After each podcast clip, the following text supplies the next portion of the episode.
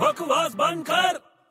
अरे यार बड़े क्या है यार अरे यार मैं अपने दिमाग को ओलंपिक में भेज रहा हूँ तेरे दिमाग को हम्म तेरे पास दिमाग है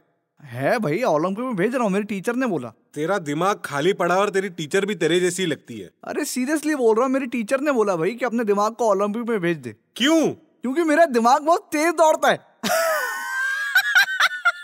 अबे बकवास बंद कर